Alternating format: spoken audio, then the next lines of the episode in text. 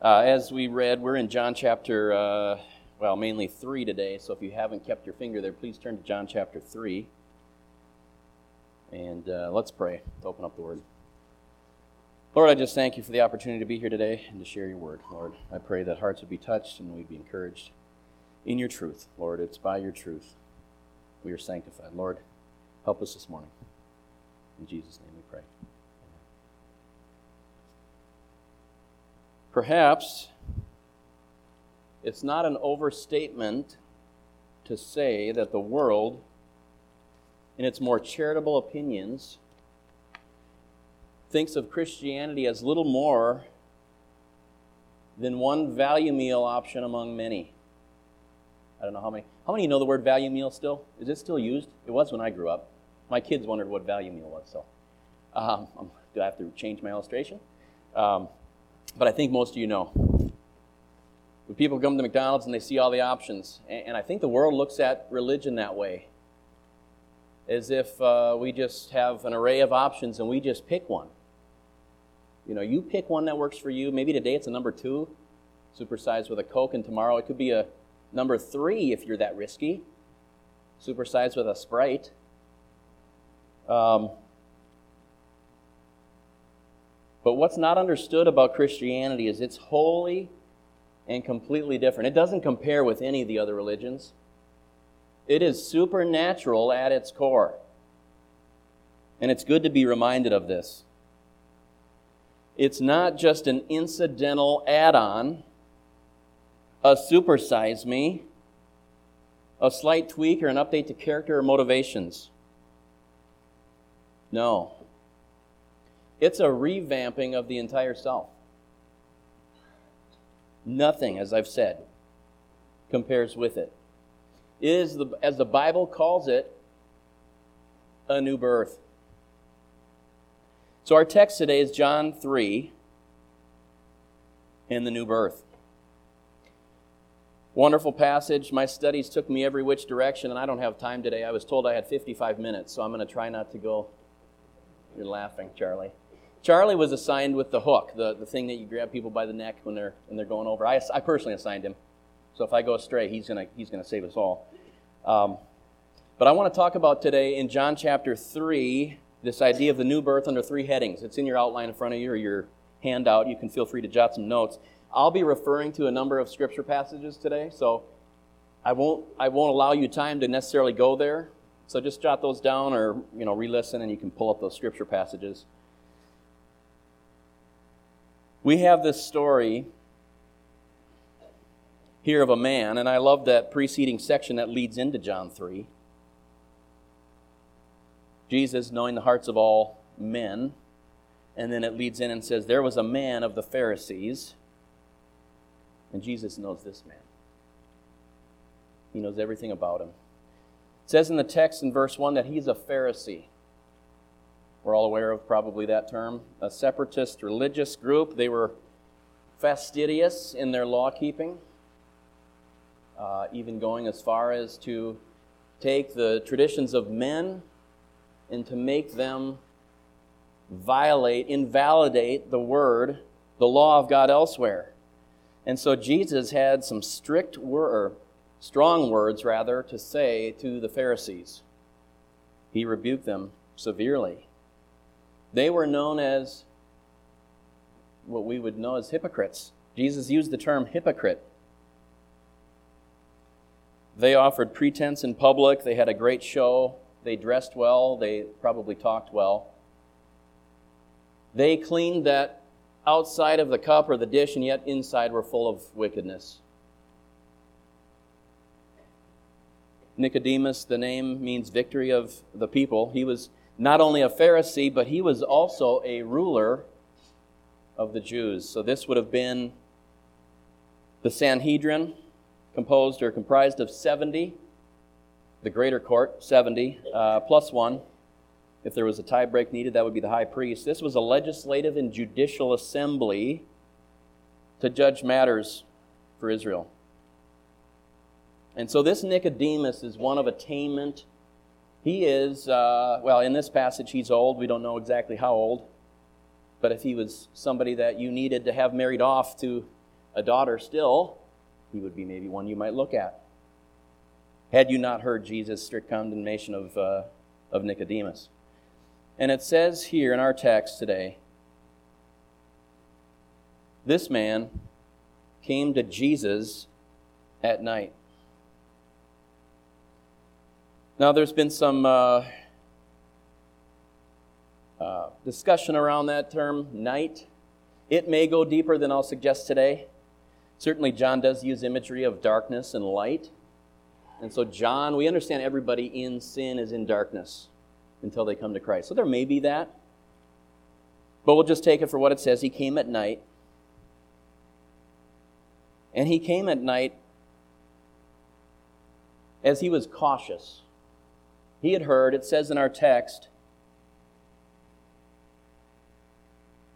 We know that you're a teacher come from God, for no one can do these signs that you do unless God's with him.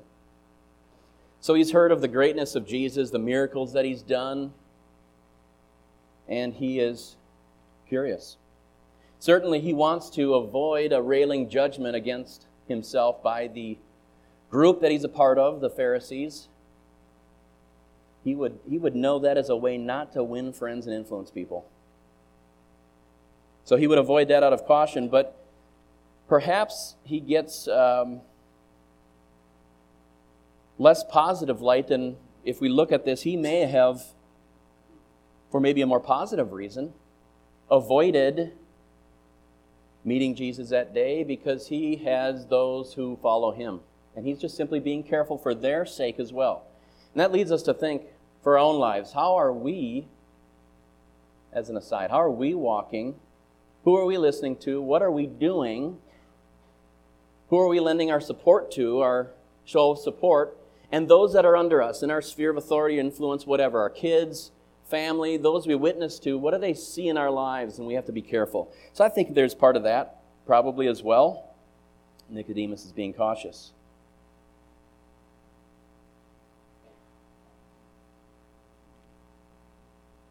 We see in. Uh, verse 3, it says, Jesus answered him. Now it's interesting, there, were, uh, there was some comment made that he had not asked a question at this point. But it says Jesus answered him. Um, I, I, had read, and I'm inclined to think it's, uh, it's, it's very possible. We do know that Jesus knows the hearts of all men. That was the preceding text in uh, the end of John chapter 2. Nicodemus, with all his attaining, with all his instruction, climbing the ladder, as it were, spiritually, and yet, perhaps, and we have to read between the lines here, we don't know, but perhaps he realized something was amiss, something wasn't right. And so perhaps in the back of Nicodemus' mind is a question I've tried and I've tried and I've tried. And yet I'm still in darkness. How do I see the kingdom of God? That may have been a question in the back of his mind. We don't know, but certainly Jesus knows Nicodemus' heart. Excuse me, his heart. And so he stops Nicodemus as it were. It's pretty abrupt. And he says, he uses the term twice. Uh, truly, truly, I say to you, unless one is born again, he cannot see the kingdom of God. That leads to my first point the new birth required. We have here in Scripture Jesus saying, unless one is born again, he cannot see the kingdom of God. This applies to everybody for all time. So we have this statement made. We, we have this must. You must. Whatever it is, Jesus says you must have it. We can quibble over terms if you'd like, however it might be with even the rest of the Bible. But when Jesus says you must have something, you've got to search it out, find out what it is. It's repeated in, in verse 7. Don't be amazed or marvel in the ESV that you must be born again. So we're commanded to be, well, we're, we're explained here that we must have this. But what's the problem? We heard last time that we're rebels by nature. I don't think this is new to any of us. But if it is, the Bible explains that by nature, and even as Jesus has said here, we cannot see the kingdom of God. That whole sphere, that orb of salvation. We are, the Bible says, and this is where I'm going to throw out some verses, and you can write them down, jot them down. We won't have a chance to go to all these, but we are dead naturally to spiritual things. If we're honest with ourselves, we can attest to that. I was, I was walking through this Bible, not this Bible, but a Bible, and I was doing the yearly read, and for me it was just about getting it done. It didn't mean anything to me. I know I was, now looking back, I realized that's what it was. I had no disposition, no inclination for spiritual things. It says we're dead. Ephesians 2 1 through 3, in transgressions and sins. And Colossians 2 13 to 14 says the same. Secondly, we do not by nature accept the things of God. Are these hard teachings to receive? I think they, they, they can be, certainly. But the Bible says in 1 Corinthians 2.14 that we cannot accept the things of God. Romans 8 5 chapter 8 and verse 5 through 9. I'll read that. It says here, For those who live according to the flesh set their minds on the things of the flesh, but those who live according to the Spirit set their minds on the things of the Spirit. For to set the mind on the flesh is death, but to set the mind on the Spirit is life and peace. For the mind that is set on the flesh is hostile to God. I mean, each of these words here described it really, you just need to feel the weight of these words. The mind set on the flesh is hostile to God, for it does not submit to God's law. Indeed, it cannot. Verse 8 says, Those who are in the flesh cannot please God. What is this? In the flesh, in the spirit? It says, verse 9, You, however, are not in the flesh, but in the spirit if in fact the Spirit of God dwells in you. Anyone who does not have the Spirit of Christ does not belong to him. The Bible everywhere talks about these two opposing sides. This is not simply an array of value meal options, they're all equally valid. No, you're either in Christ or you're out of Christ. You have the Spirit of God or you do not. You're in darkness or you're in the light. You've passed from death into life. So the Bible says that by nature we cannot see the kingdom. What is this new birth? Well, Jesus, uh, excuse me, Nicodemus, he understands what Jesus has said, at least partially, when he says, Jesus had said, You must be born again. The term again can be rendered as it is there in the ESV again, or it can be rendered from above. Certainly, the from above is there when we read later on in verse 7 that which is born of flesh is flesh, and that which is born of the Spirit is spirit. So there's this idea of being born of God, which is born from above. So, regardless of how we uh, translate that word, it's the same. Nicodemus un- understood it as a again birth, something new. He's been born physically, and he thinks, well, boy, how do I do this? Can a man enter a second time into his mother's womb and be born? But Jesus is referring to a spiritual reality. I'll submit this definition. I've, I've, I've read a few, but they amount to the same. To be born again. The, the technical term, the theological term that you'll read would be regeneration or the re again, generation, gen is birth. How many of you had root word studies when you were kids? I don't know if they still do that anymore. I love that. So you could learn a word just from the root.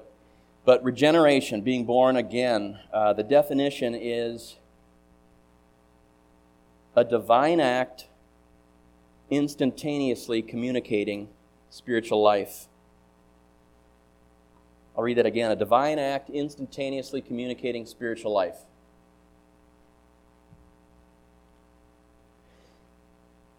Nicodemus undoubtedly,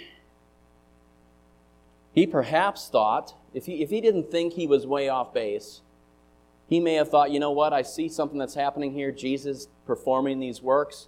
I need to find out. Perhaps he's going to give me a pointer. I'm a little off path, and maybe he can direct me a little bit. The words he was given are essentially do over. 100% do over. You're 180 degrees wrong. Uh, that would be a tough thing to hear. How many of you probably, and, and you don't have to raise your hand, but have grown up your whole life in a different religious context? I have family members who are like that and have been raised in a different context, and to be told it's all wrong, that's hard to hear. But that's exactly what Jesus is saying to Nicodemus.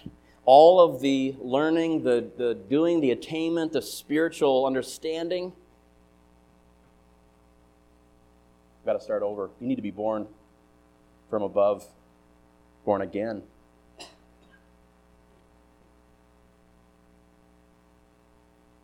Paul uses this term, the uh, strict term, the, the narrow term, regeneration, only once.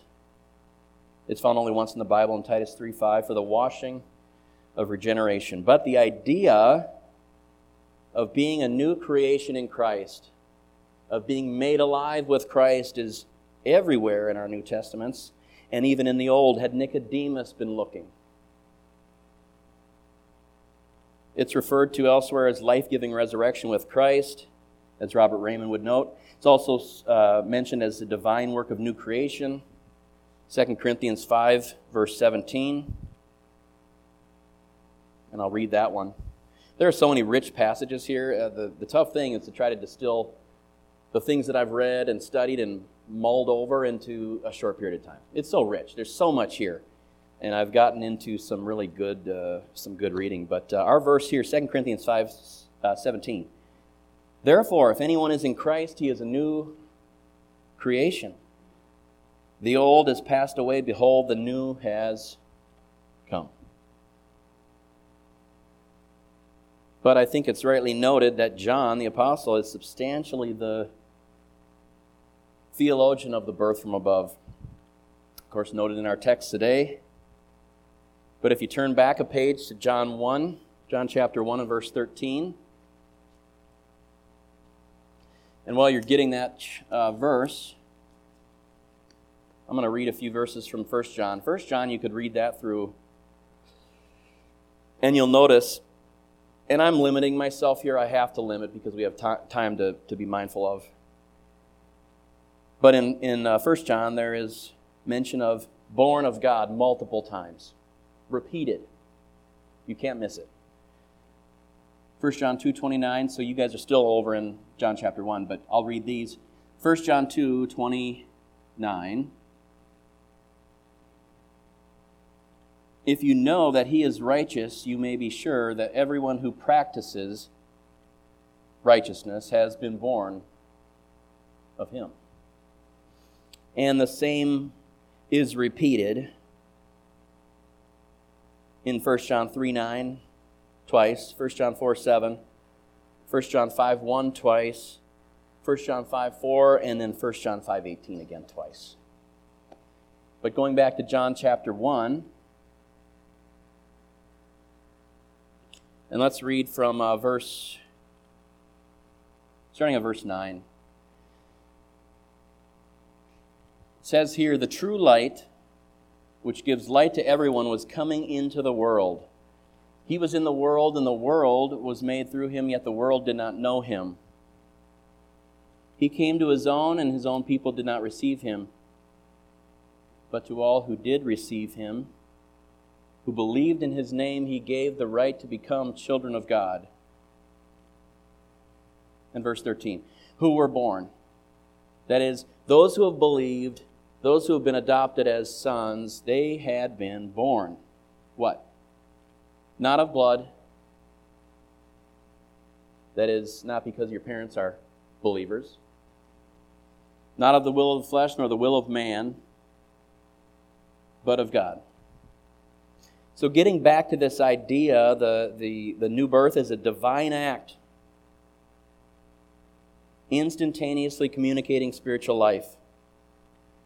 What I'm trying to get across is that this is God's act, this is not our act. And even the illustration that Jesus uses, to turn back to John 3, if you've left there.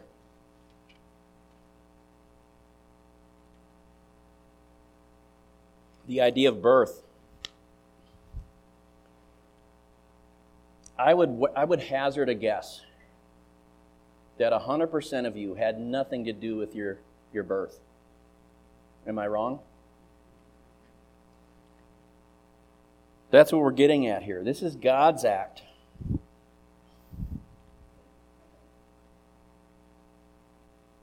And we see that in John 3 6, again, that idea of born of the Spirit.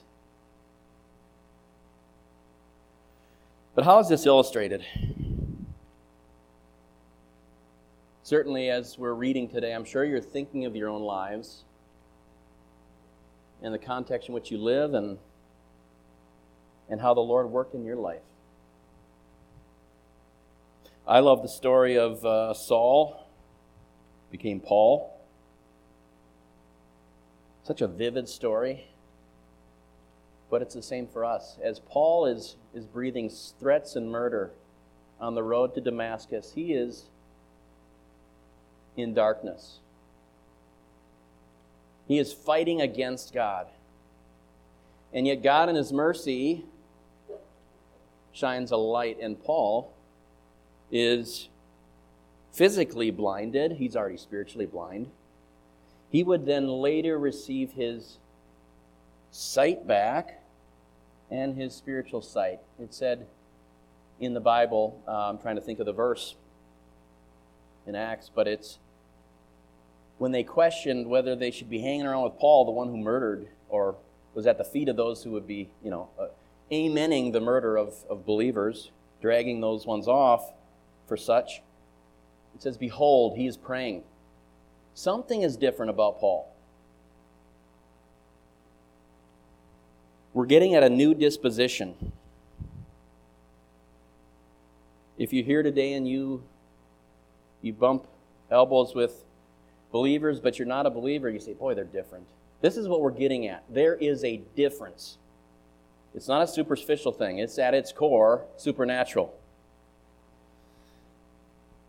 Had Nicodemus understood this, he would have gone back to Ezekiel 36 and verse 25, talking about the putting a new principle within, causing him to follow after God's righteousness, his commands. What else do we see? in this passage, we see that being born again, you then see this kingdom. You see and enter by faith this kingdom of God.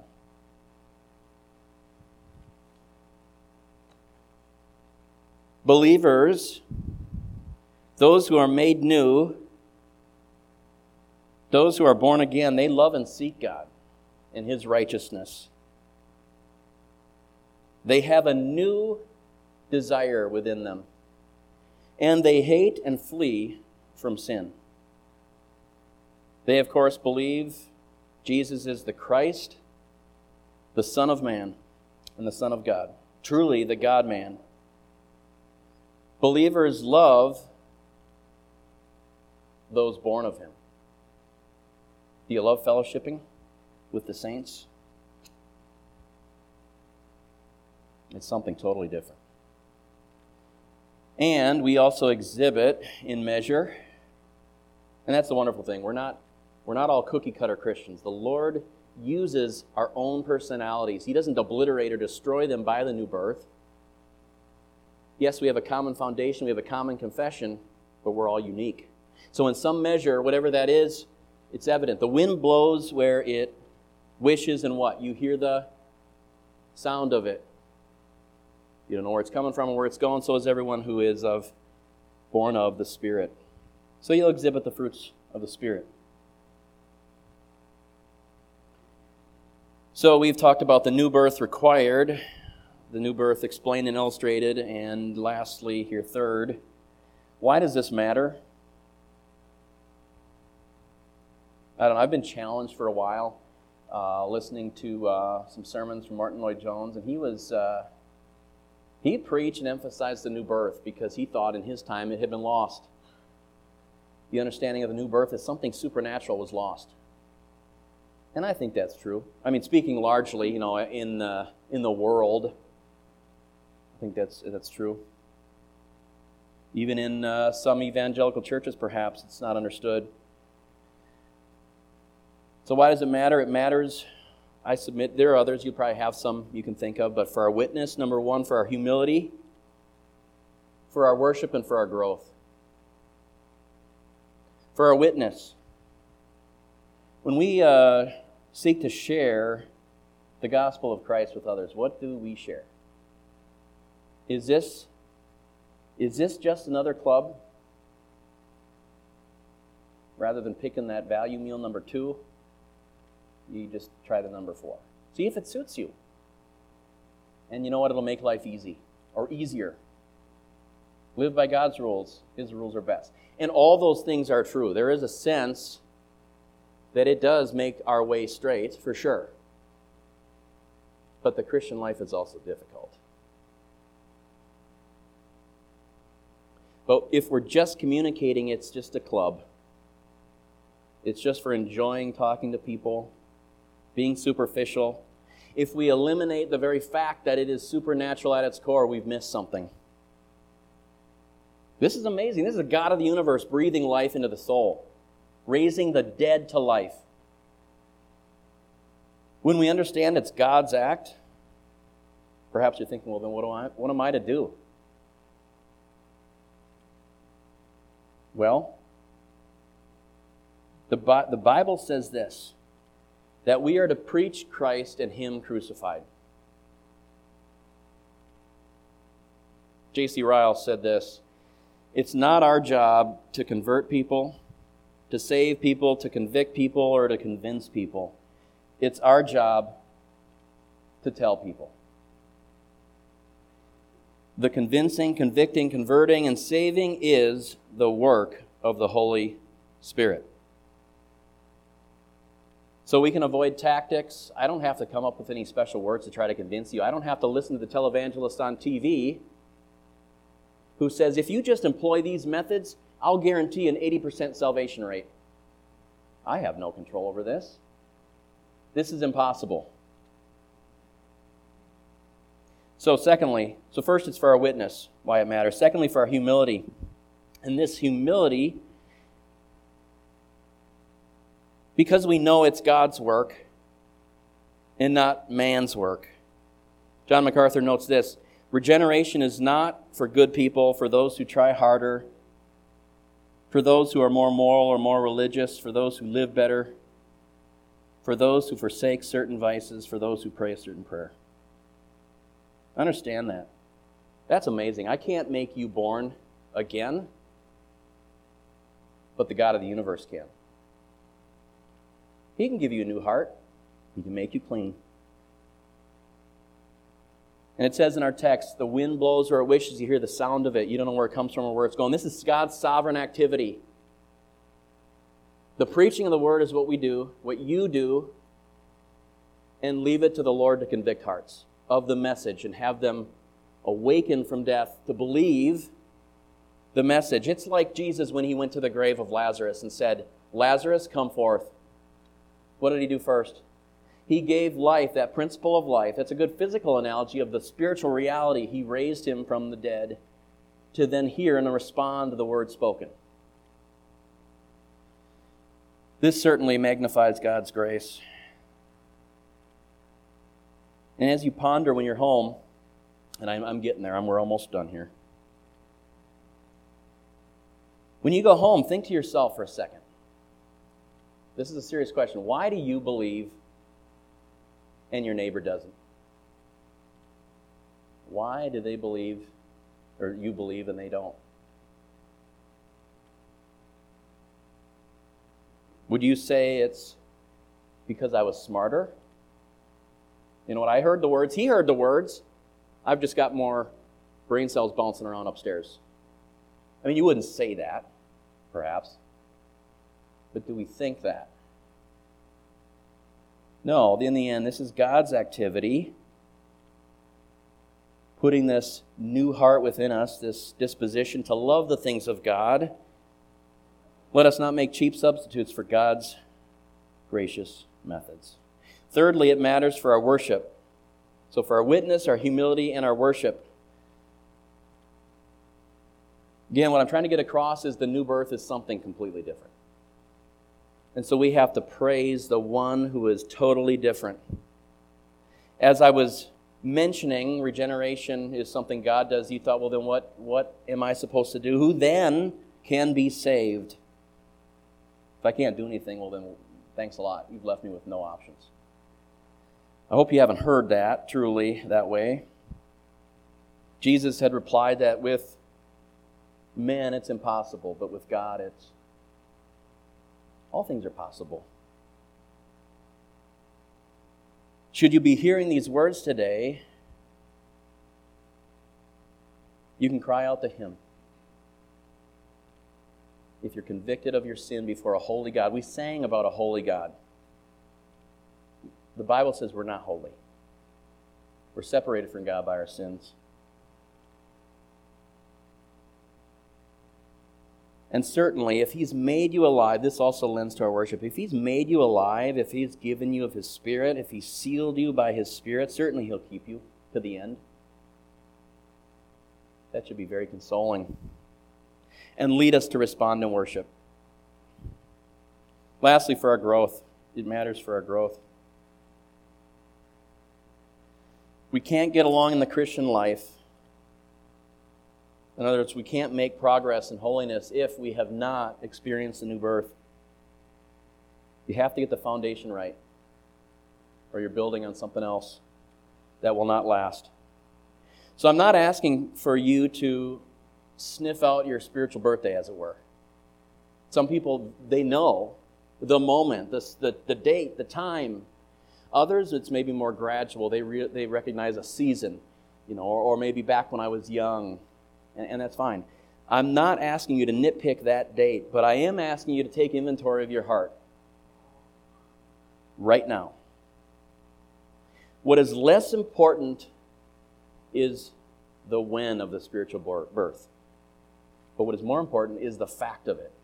Jesus said in our text today, You must have this. And so if I were home and was wondering, I might ask myself these questions.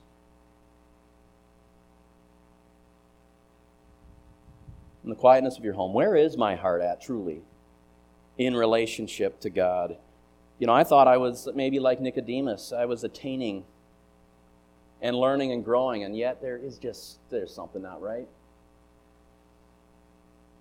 Do you enjoy his righteous standard? Do you love His righteousness? Do you seek after Him?